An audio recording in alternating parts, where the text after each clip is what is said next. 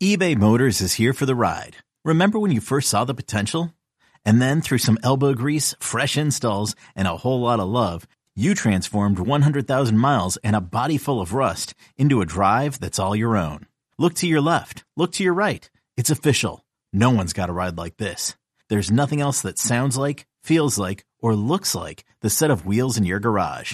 With over 122 million parts, you can make sure your number one ride or die stays running smoothly. So there's no limit to how far you can take it. Brake kits, turbochargers, engines, exhaust kits, roof racks, LED headlights, bumpers, whatever your baby needs, eBay Motors has it. And with eBay Guaranteed Fit, it's guaranteed to fit your ride the first time, every time, or your money back. Plus, at these prices, well, you're burning rubber, not cash. Keep your ride or die alive at ebaymotors.com. Eligible items only. Exclusions apply. This episode is brought to you by Progressive Insurance. Whether you love true crime or comedy, celebrity interviews or news, you call the shots on what's in your podcast queue. And guess what?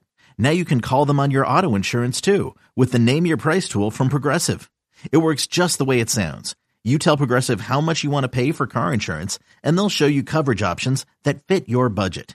Get your quote today at progressive.com to join the over 28 million drivers who trust Progressive. Progressive Casualty Insurance Company and Affiliates. Price and coverage match limited by state law.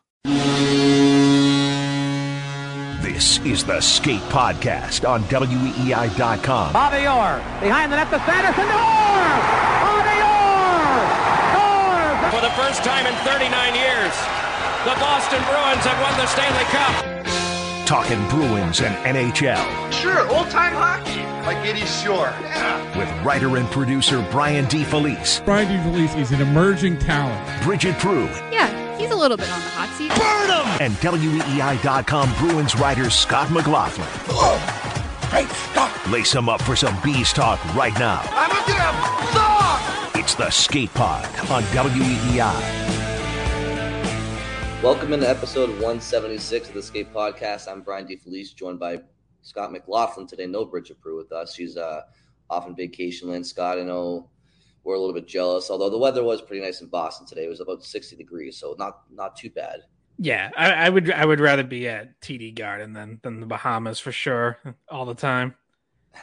I don't I don't know what the popcorn situation is in the Bahamas. You know, just the unknown scares me. I know I got my popcorn in the press box, so Yes, no, no, yeah, definitely. That's the Bahamas is not known for their popcorn, that's for sure. um, but also at the TD Garden, as you mentioned. So the Bruins get their 54th win of the season tonight against the Ottawa Senators, who up until recently were in a dogfight for the for the wild card spot, but they've dropped out a little bit as of late.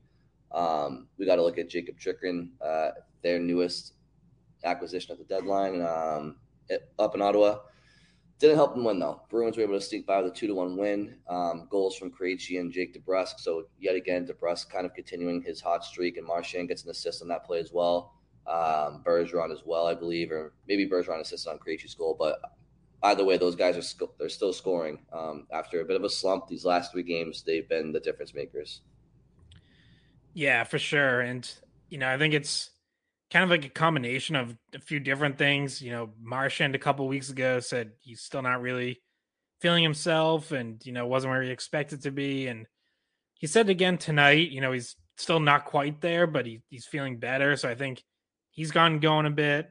Um, DeBrusk, I was talking to him after the game and he sort of said, you know, he, when he first came back to the lineup, he had like all this energy from missing all this time and then like as he played a few games, it kind of set in that okay, I like you know it's not automatically 100. percent Like okay, there's still some soreness. Like got, got to kind of manage it. And then he felt like he he hit a little bit of a lull individually, and now he's he's going again.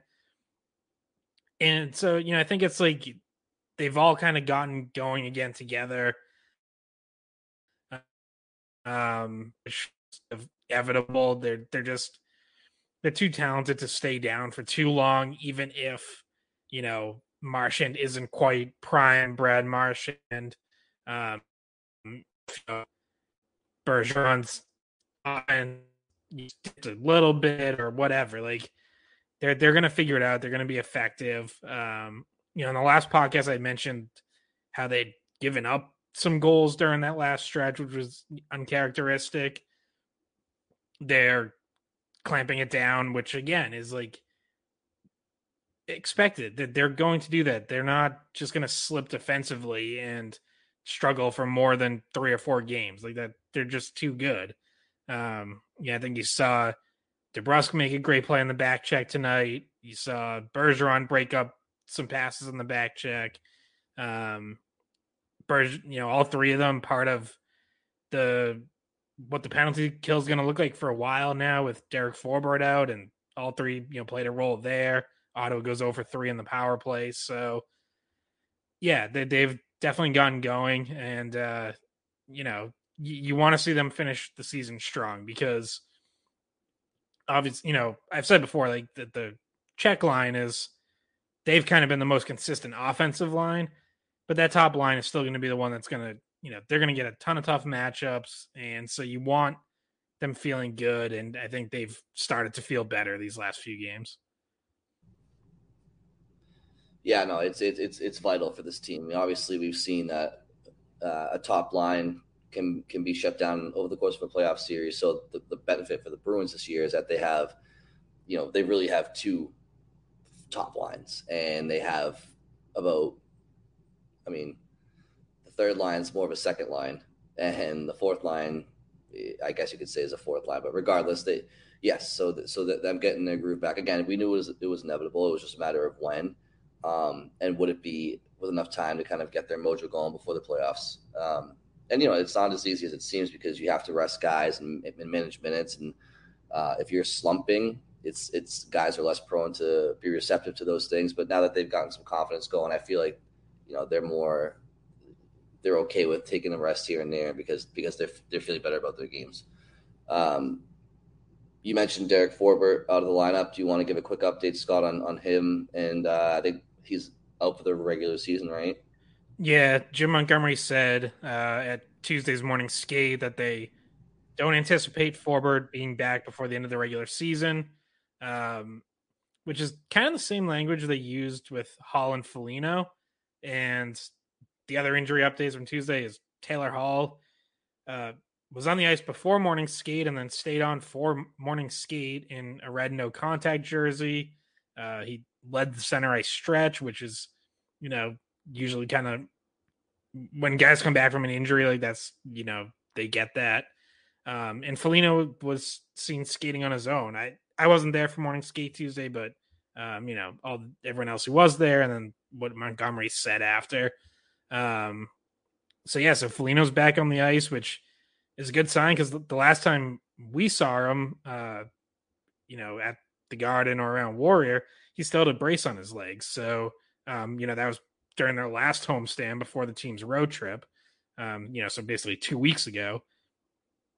Uh, so two encouraging signs there, but obviously, you know, some disappointing news on on Forbort. Um, you know, still they still have six regular defensemen who are healthy, and those are the six who played Tuesday night. It, you know, I do think Zboril's go- going to get some more games. I think they will still rotate defensemen out um, here and there. So, you know, and now they're going to see what their penalty kill looks like without Forbort, right? Because that was that was the most noticeable area that his absence showed up earlier this season when he had when he was out with the broken hand for you know almost a month.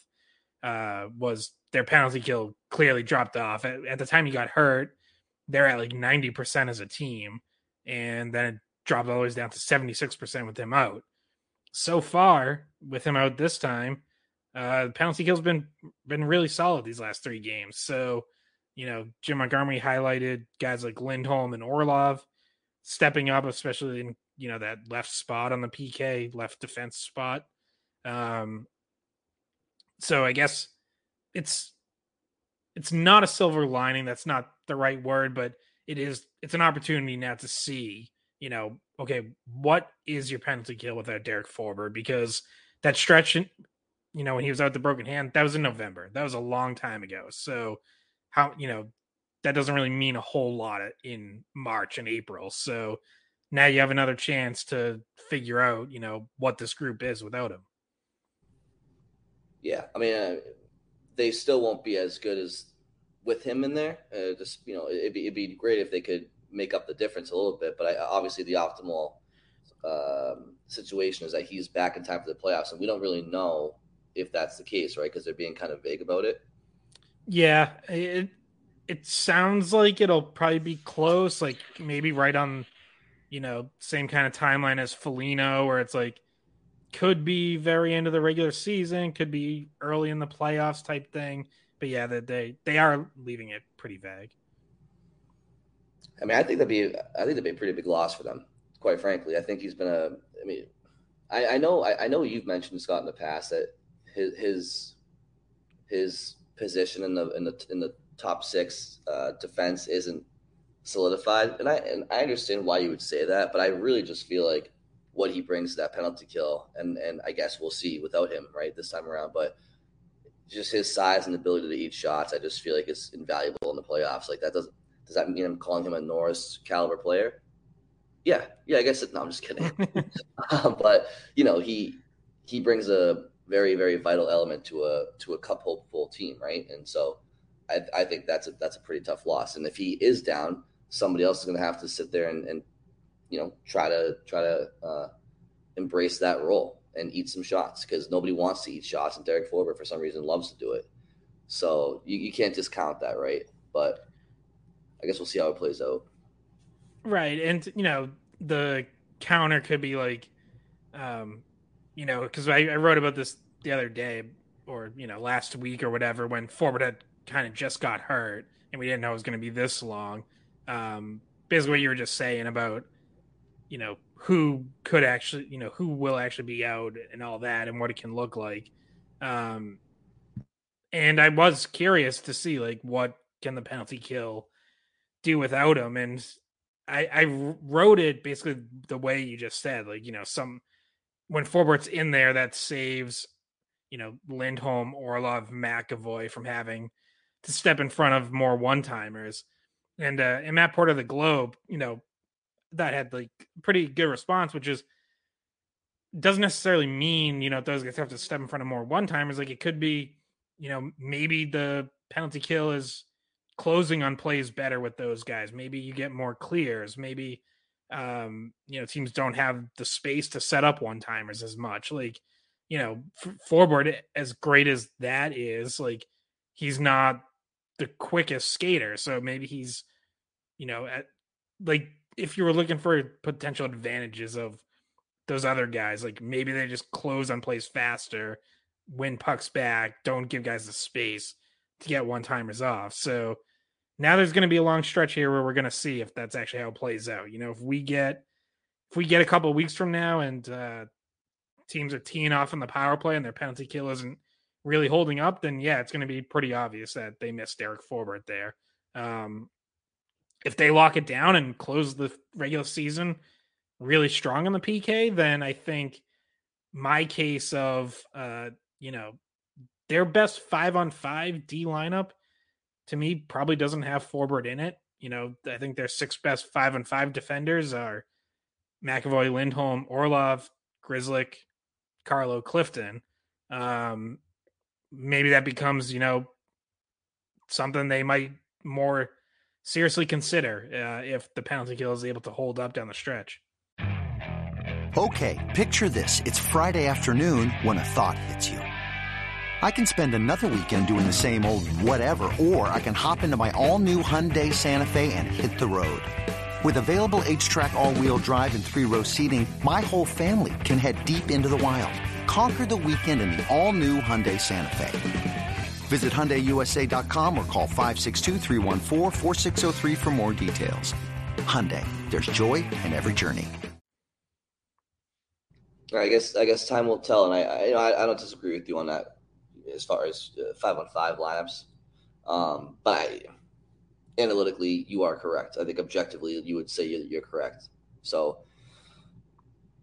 but I think there is there's an argument to be had about about certain intangibles that that don't show up in the analytics, and one being size and the ability to you know take those like we talked about, just those those those shots that you just you just don't want a Matt Grzelcyk taken or, or a McAvoy or whatever. And I hear I hear Matt Porter's point. Um, that's valid. I still think you know, shot blocking in the PK is inevitable no matter how much you close. But I, I hear yeah. you. And, and, you know, to the other side of it, like we, we've talked about this on Sunday Skate, and Razor is strongly in favor. Like he's like, as a goalie, I want Derek Forbort out there. Period. Like that's yeah. I want him in the lineup. I want him on the penalty kill. So yeah. that's you know that's obviously also a very valuable perspective. Is Linus Ullmark and Jeremy Swayman would you know probably tell you the same thing. Mm-hmm. So, Scott, we spoke yesterday for uh, episode 175, and um, we speak now uh, just after one one further game, which is the Ottawa game. So, um, for me, we we touched on DeBrusk and, and, and Marchand and Bergeron's, you know, continuing to click and and, and DeBrusk's, you could you just see his speed. He looks like he shot through out of a cannon right now, and that's when he's playing his best. And Marchand, he just seems to be much more like himself and whatnot. So that's great. Um, the, I guess the other, the biggest, one of the bigger takeaways for me from this game is just um, uh, really watching Tyler Bertuzzi and see see how he's doing. And again, like I don't think he, he didn't have any points, but he did have six shots on goal, and that that that is a sign of somebody who is uh, engaged and pressing and getting opportunities. Yeah, and he, he led the team in five on five shot attempts. He had eight five on five shot attempts. Um, yeah, it's like uh, I feel like I'm saying this after every game now, but you can just tell he's getting more comfortable. He's shooting more. He's being more aggressive. Like he's not deferring as much, and yet he's also still making those really nice passes um, to help set up his line mates, his teammates. Um, yeah, it's you know I thought he was involved on the forecheck. He was all around the net. It was like there there were multiple times, both with his usual third line and a couple times they dropped him down to the fourth line um, to take a shift in Lauko's spot, and it was like you would just see, you know, chaos down low, and he's like right in the middle of it, just battling for pucks, you know, poking it free, like um one time he had just like a clean steal, like just stripped the, the defender from behind as he started coming out of the corner. Um, yeah, like this is what you want to see. It's like just that kind of tenacious work ethic. Um, that you know, it's funny because eh, I don't know. I don't know if you saw this or thought it at all, or but I I got like a couple tweets or, or saw a couple tweets from people, you know, maybe his first week or two, or you know, his first handful of games, that were like, "Is it just me, or like does Bertuzzi look kind of like almost disinterested, disengaged at times?" And I hadn't like I don't think I had really seen that or thought that, but it seemed to be something that like some fans were were seeing or wondering, and I think if that like if that thought had crossed your mind, I imagine these last couple games would have to, you know, have dispelled that. Like he looks, he, you know, like you said, very engaged. He's just been very active and involved and in, in the middle of a lot of good things when he's been on the ice. Yeah, I think I think Bruins fans oftentimes feel like when when a so-called agitator or pest or bruiser or you know joins the team that their first game they're supposed to you know put something through the glass or start face washing. And you've mentioned you made comments in the past recently about how Bertuzzi is not a major um, body checker I guess per se which I, you know to be honest with you I didn't watch Red Wings games all the time. Uh, I, have seen enough of him to know what kind of player he is but I I actually was surprised to, to, to notice that he's not not that kind of player um, so maybe that's why certain people thought he was disengaged because he felt like he was probably going to be part of a, a, a larger plan in Detroit, and then you know goes goes to Boston and, and whatnot, and isn't dropping the gloves or whatever. But um, you know that's not the case. I mean, I, he's clearly interested uh, in the behind the B stuff. You you would see that. I just think you know it's a lot of change for somebody, and that's all. That's all that really is, in my opinion.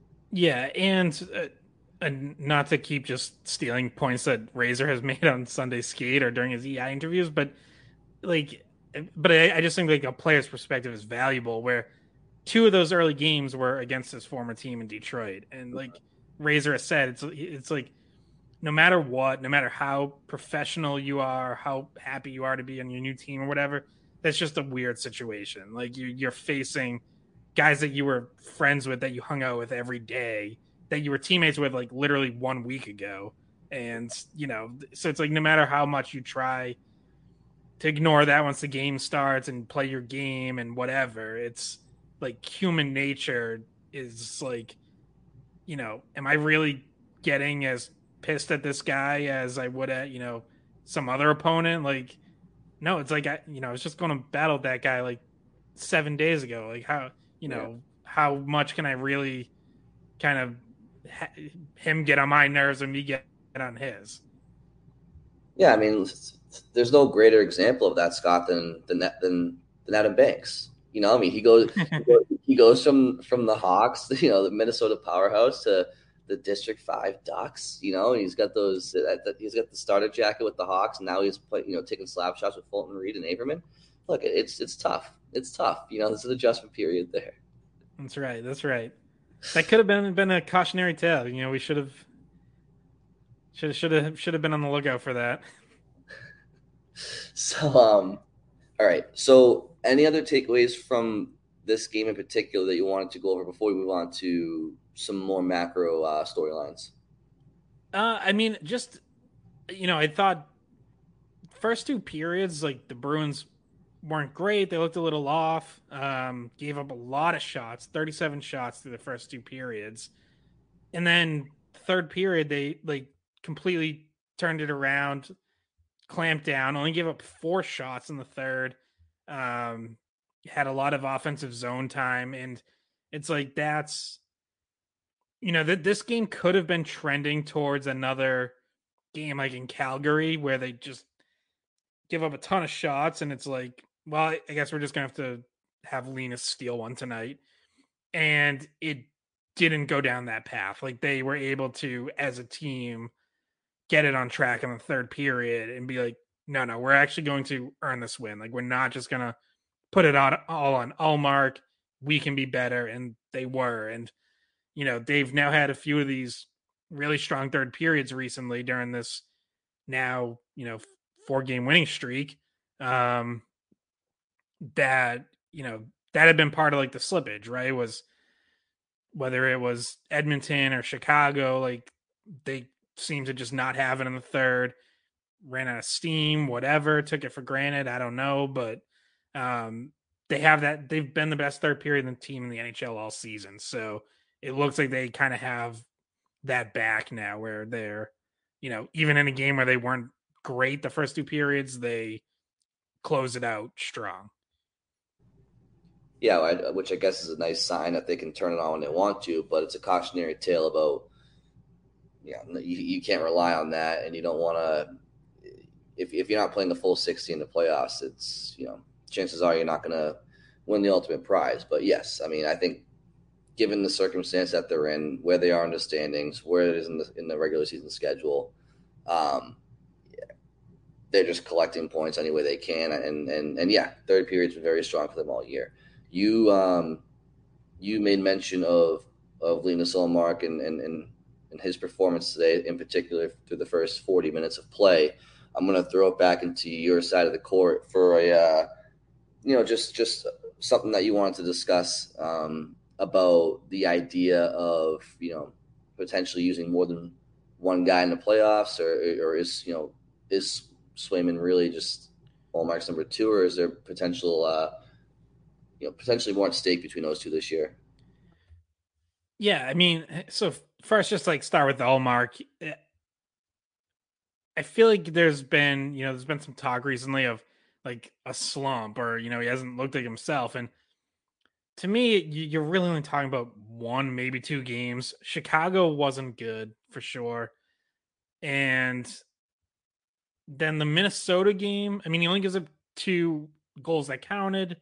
But yes, he did technically give up two others that got called back by video review. Um, but yeah, obviously, even early in tonight's game, I thought, you know, a little bit shaky. Um, you know, the the one Ottawa goal wasn't great. He had another um like just total misplay where the puck slid off his stick into the slot and he recovered and, and bailed himself out. But then he just totally locked it down, especially in that second period. He was incredible. Um, and then obviously not tested a ton in the third. But I think it's pretty safe to say they don't win that game without Ullmark being very close to the top of his game. Um, so yeah, so the and Swayman, you know, two straight shutouts, his last two starts after his own little mini slump. It's the idea of like potentially rotating them is, you know, I brought this up like a while ago. I think I mentioned on here. I asked Razor about on the first Sunday skate with, you know, over a month ago.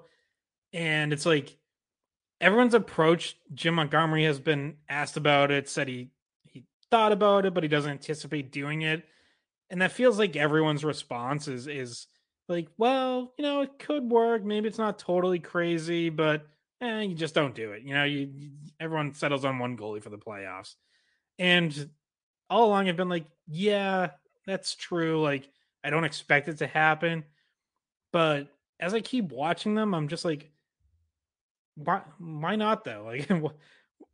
Like I, get that that no one does it, but like they have historically great goaltending this season, and the overwhelming majority of it has come just by rotating Ullmark and Swayman. And they've both been Ullmark has been great all year, and Swayman has been great basically since December. Um if they were two, you know, league average or slightly above average goalies, I'd say like no, ride whoever's hotter at the time. Um, but because they've just been both been so good, I just kind of keep coming back and like thinking to myself like, this has worked all year. Is it really that crazy to consider keeping it going in the playoffs? Um, I also think it would like eliminate some headaches around, you know, when would you like say you settle on Ullmark as your starter for the playoffs? What would it take to go to Swayman at some point? You know, usually that's a pretty long leash. We saw Tuukka Rask get a very long leash even when he was playing with a torn hip labrum. Um, so usually your starter gets a pretty long leash, and it's like, well, if you have a goalie as good as Swayman, does that shorten the leash? Does that you know create complications like okay what if you win a game and Ullmark's okay not great like would that change it or does it have to be a legitimately bad game i, I kind of feel like if you just have like a pure rotation you just tell the guys you know hey we're just going to continue what's been working all season that el- eliminates a lot of it and you can basically just ride that until like if one of them falters in a rotation then fine then you go with the hotter hand but I don't know. I don't think it's that crazy. And also, I will say I just saw uh your your college Merrimack. They've been doing this like the entire second half of the year, including at hockey semifinals and championship this weekend. So, you know, it's happening at other levels, and I I do truly believe at some it's happened a couple times in the NHL, but I, I do think at some point like it's going to become something we see more often.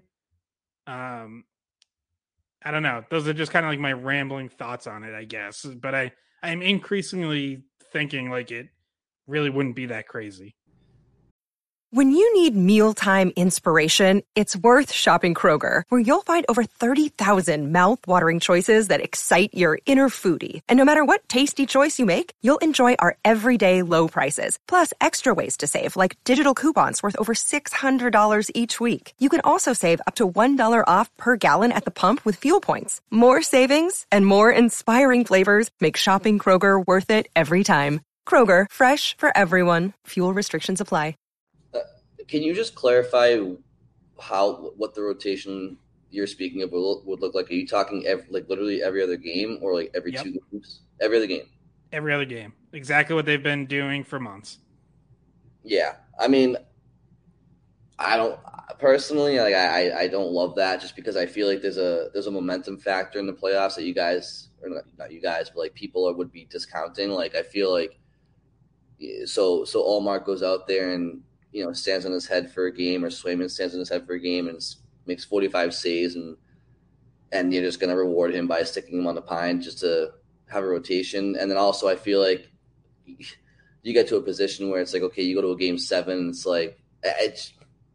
I think it's I think it's a slippery slope. I think that I think it creates a lot of unnecessary difficult decisions going into a game, into a series. I feel like if a guy is ailing or needs a rest or has had a couple of bad games and you want to ch- change momentum in a series because you only have so much time, I'm all for it.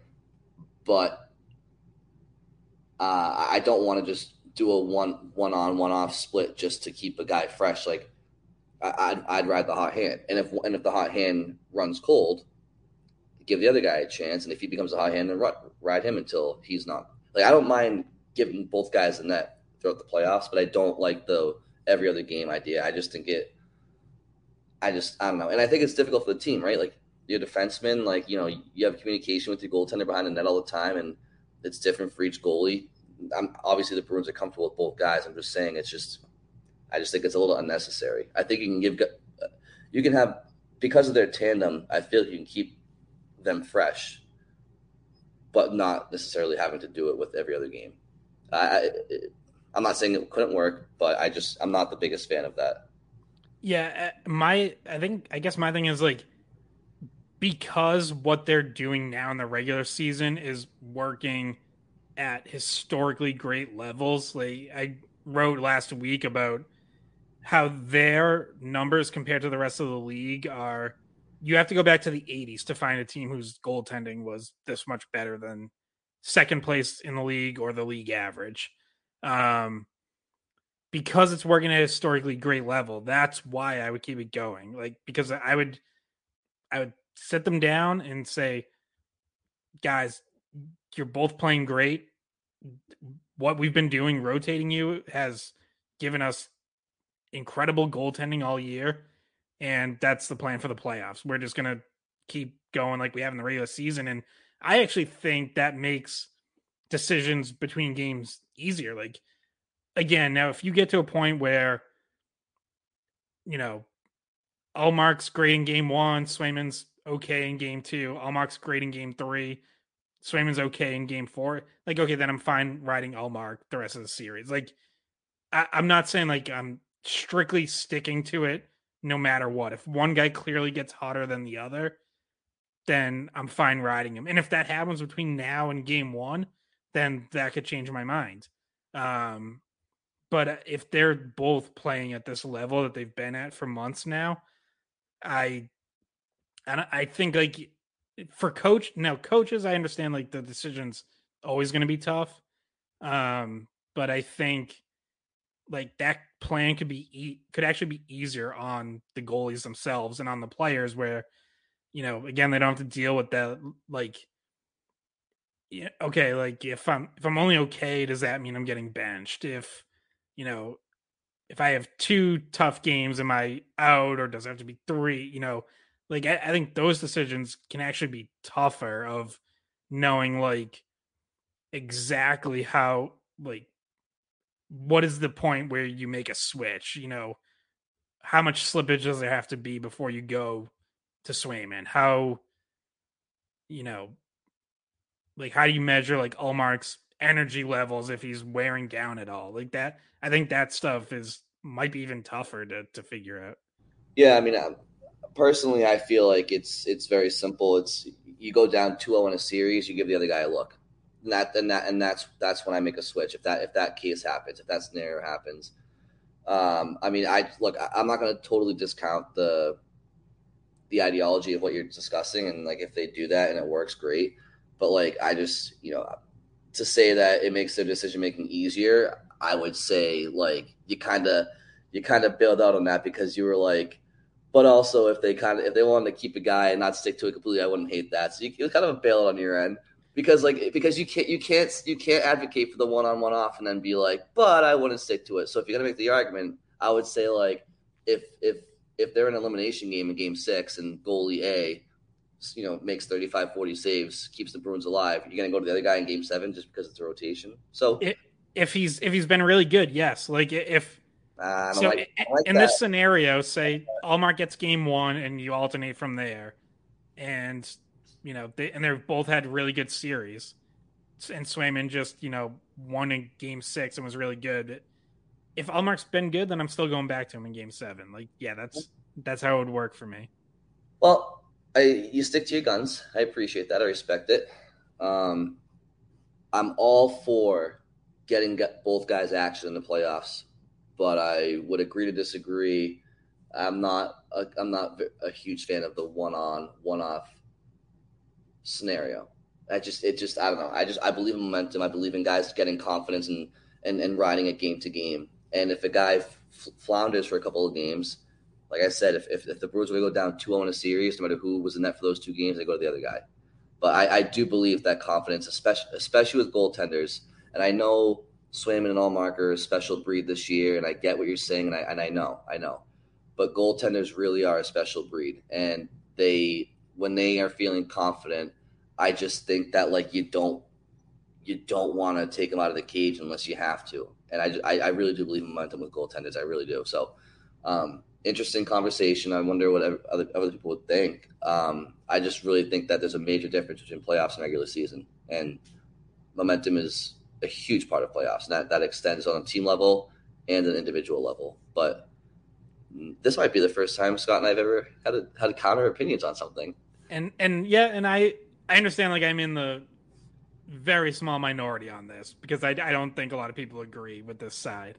Um, and like I said, I would not be considering it if they weren't uh, achieving historic success with the rotation. It's like that. That's ultimately what it comes back to for me. Is like something is working so well that I look at it and I'm like, I don't know. I I think I just want to continue doing that. You know, it's like I, I I would say that about anything. You know, if if they had tried, like, say for some reason they had split up Bergeron and Marchand at some point this season, and we're like, yeah, but you know, we're gonna put them to, back together when it matters. Well, let's say they split them up and their new lines are just cruising along at like a, you know, producing at a, at a high level. Uh, My take would be like, I don't know, just keep doing what's working. Like that's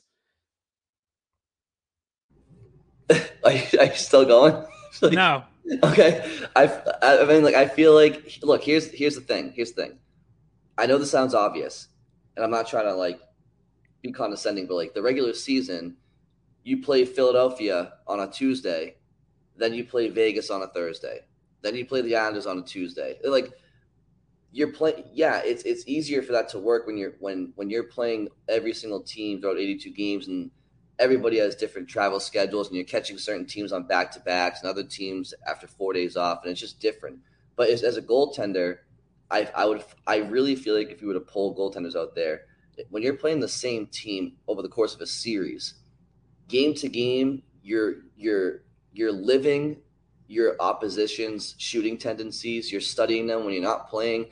I just feel like there's like the element of playing the same team multiple times in a series. Like it's it, it's not the regular season, and it's like I said, it's like it's one thing to do Swayman against the Islanders and then Ullmark versus the Ducks, but if you have, you know, whatever, if you're playing Panarin and the Rangers for seven games, I feel like if you have a goalie who's playing well and he's and he's learning about his opposition every game and their tendencies and whatnot, to to stick him on the bench every other game, I just feel like might halt that um, process. And if they do this, Scott, and you're and, and, and you're right, I'll get Scott was right tattooed across my ass. But if they're wrong, if you're wrong, then you know we'll have to we'll have to uh, call back to episode 176. But it is a good discussion. I I, I understand what, what you're saying. I'm not discounting in in in all that. It's just not my cup of tea.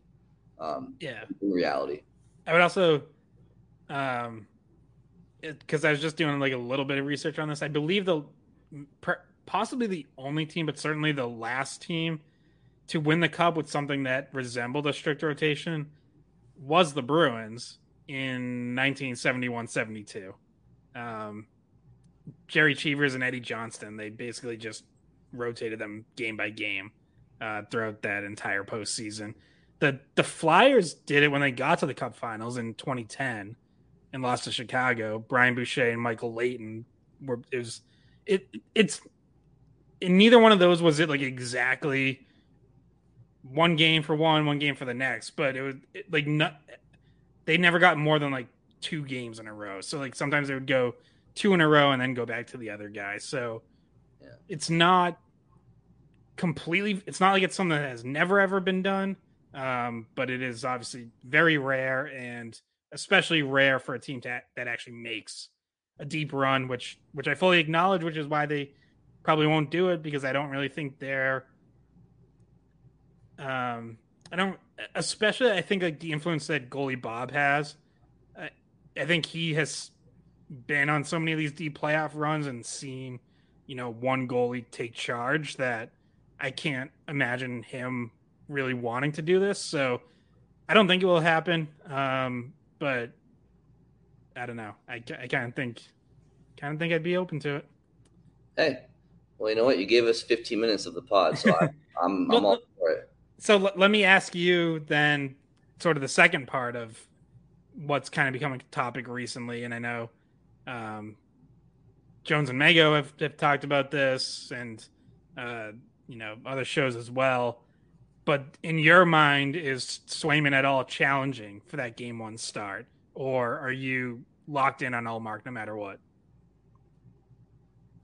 Yeah, I think he is challenging for that for that day one start or that game one start because I because to give more credibility to the last conversation that we had and more specifically on your side of the argument, they've both been so dynamite this year that I guess to keep it stupid simple, what I would tell you is whoever is playing the best in the last couple of weeks of the season, the last week of the season, like give him the give him game one. I mean,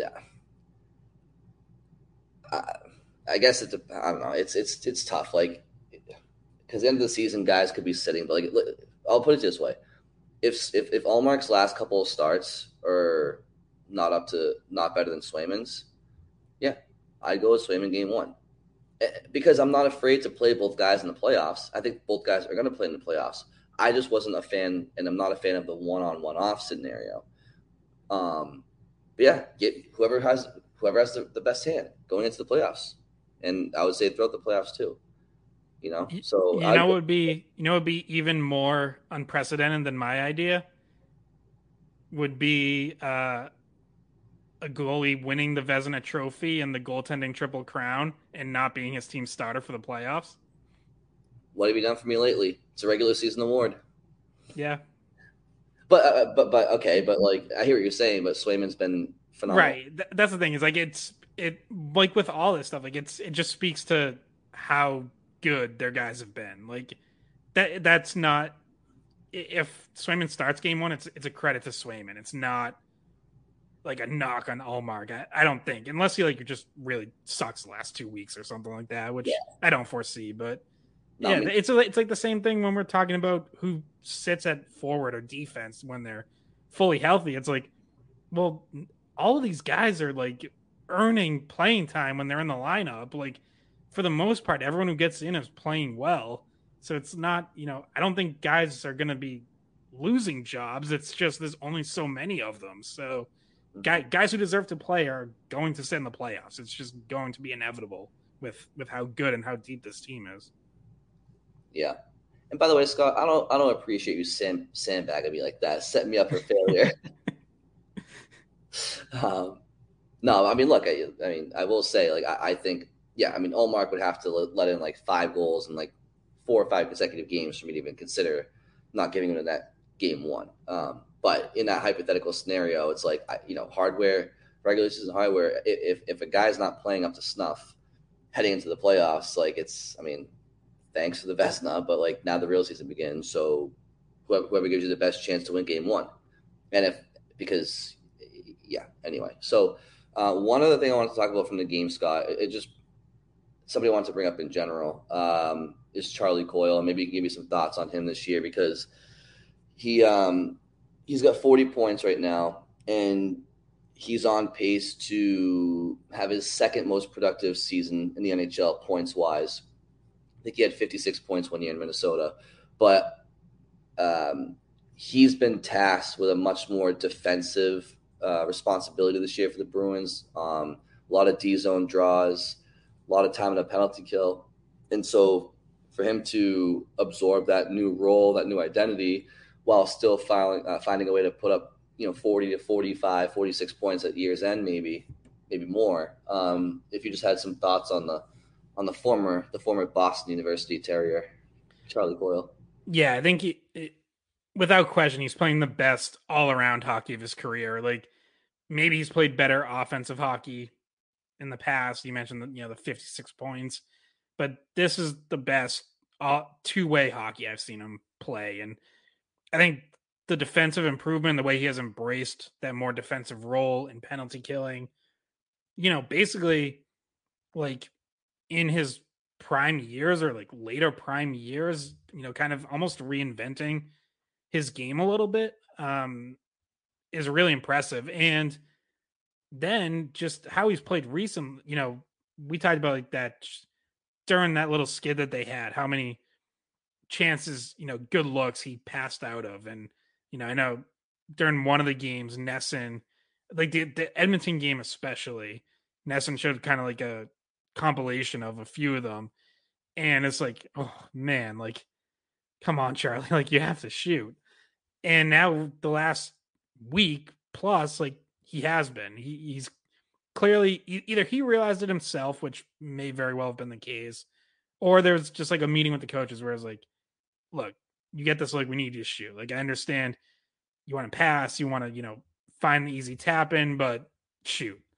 Um, and now he is, and and just the way he's, you can tell like when he's playing confident because two things stand out. One is how easy it looks for him to protect the puck in the offensive zone, which he's usually really good at no matter what. But then, like, when he's really rolling and like feeling his game, you can tell it, like it's he almost looks like he's toying with guys, and that's how he's looked recently. And then the other is he attacks with speed off the rush, which sometimes can come and go. Like you know, sometimes they'll maybe slow the play down a little too much, but I feel like you've been seeing more of that as well. And and that whole line really, you know, attacking better off the rush. So yeah, he's playing extremely well. And like this is you know, I feel like every year when we get to the playoffs, you know, sometimes like we'll do series X factors and it's like Charlie Coyle is always one of them because we know how important the third line is. You know, we've had this discussion before. Like when the Bruins have had really good third lines, they go on deep playoff runs. When they don't have a third line, they lose in the first or second round. Uh, it, it, like it's not quite that simple, but that's a big part of the equation. Um, when he's playing like this, you have a really good third line, so that's crucial. And he's been playing like this the vast majority of the season. Yeah, and you know you, you don't have to look any further than the 2019 playoff run to see exactly what he can mean for the Bruins in the playoffs. I mean, um, they they they lost Game One to the Maple Leafs that year at home, and then Coyle scored the first goal in Game Two, and the Bruins kind of came out uh, like gamebusters and got the Bruins on the board. And you know, they obviously they take care of business that game, and we know what he did against Columbus. Um, he had a great, you know, great game one against Columbus, two goals, including the game winner uh, in overtime, and um, you know he had many many strong games in that in that playoff run. Um, he had a really really really strong finals too. So yeah, he's a very important guy for them going forward, and and it's good to see him uh, just really evolving and as you mentioned, sh- reshaping his game, um, taking more taking more taking pride in what the Bruins have asked him to do because. Um, it's just yeah, it, it's just the evolution of a player, which is great. And um, last thing for me, Scott, before before we take off, and you may have a few other things. I'm not sure, but uh, just if you mind giving a quick update on on uh, Nick Foligno and Hall. I know you mentioned off the top that they that they were skating, but if you know if there's any rumblings around the ninth floor about you know certain timelines and and and you know you mentioned Taylor Hall was in the red practice jersey after um, before morning skate and then during morning skate he put the red practice non-contact jersey on and in the past this year when guys do that, you've obviously kind of had this little Scott Scott McLaughlin um, timetable where it's like once they have the red non non contact jersey in practice, it's like a week before they have the other the contact jersey, and it's like on a week. I don't know if you still think that applies to this scenario. Yeah, I mean, it, it can differ by guy. I, I think the the next things to watch with Hall is they have a full team practice on Wednesday.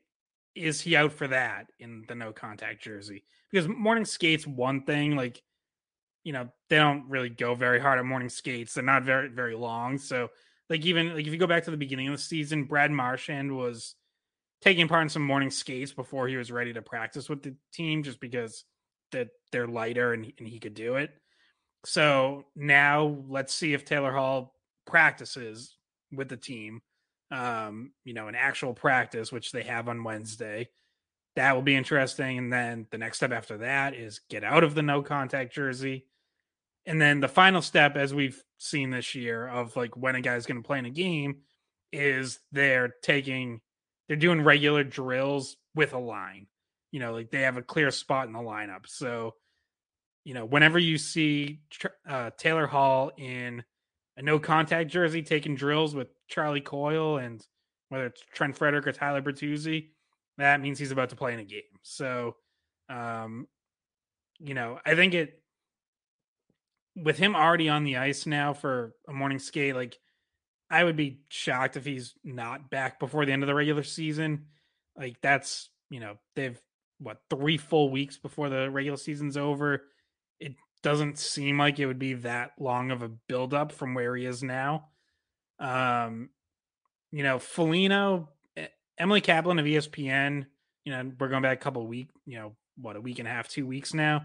But her report was that it was looking like six weeks out from the injury, which put it right at end of the regular season, start of the playoffs. So I haven't seen or heard anything that would, you know, change that timeline. So I guess I would say I'm still expecting that. Um, Hall had been on the ice skating on his own for about a week before joining them for morning skate today. So it's possible maybe, you know, sometime next week we we see Foligno out there with the team. Like it's um and then that kind of gets, you know, that same clock started. So getting closer, the most important thing is is they're clearly making progress. So um in Hall it would seem like is is closer. And at this point, I'd be pretty surprised if he's if he doesn't get at least a few regular season games in um, once he returns.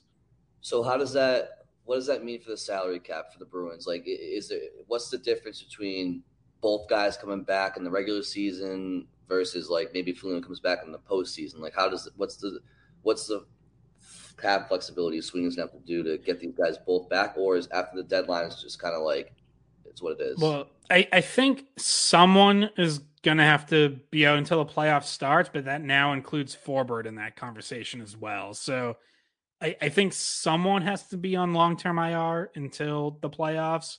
Um, you know, Hall obviously looks like the closest to returning, and he's the one who is actually on long term IR right now. So there could still be another LTIR move coming where he gets activated off, and either Foligno or Forbort goes on. Um, but don't don't take that for one hundred percent. Um, I, I believe that's how it has to work, but I um am not one thousand percent sure on that. Well, that's perfect. That's honestly kind of the note I wanted to leave this podcast on. So, yeah. is there any, is there we kind of sort of know what we're talking about. Uh, um, was there anything else you wanted to talk about before we, we sign off? Uh, no, I don't think so. All right, perfect. Because you can't really top you can't really top that last take. so, uh, I'm, I'm, honestly I'm sorry to the listeners for even asking that. I'm embarrassed on behalf of the skate pod that we couldn't give a, a finite answer. But you know what? Look, we're, we're, we're speculators. We don't we're not we're not we're not, we're not mathematicians. No, we don't, we don't pretend to know all the answers, Scott. Nope. So, all right. Well, you know what though? What I, what I can tell you is, for the first time in like 17 years, the Canadiens are coming to the Garden. So that'll be fun. True. Yeah. Next game is uh, Montreal versus Boston on Thursday, and um, and we will we will talk uh, after that game as well. So that will be episode one one seventy seven. So um, Scott, if you have nothing else, thank you all for listening, and we will talk to you later this week.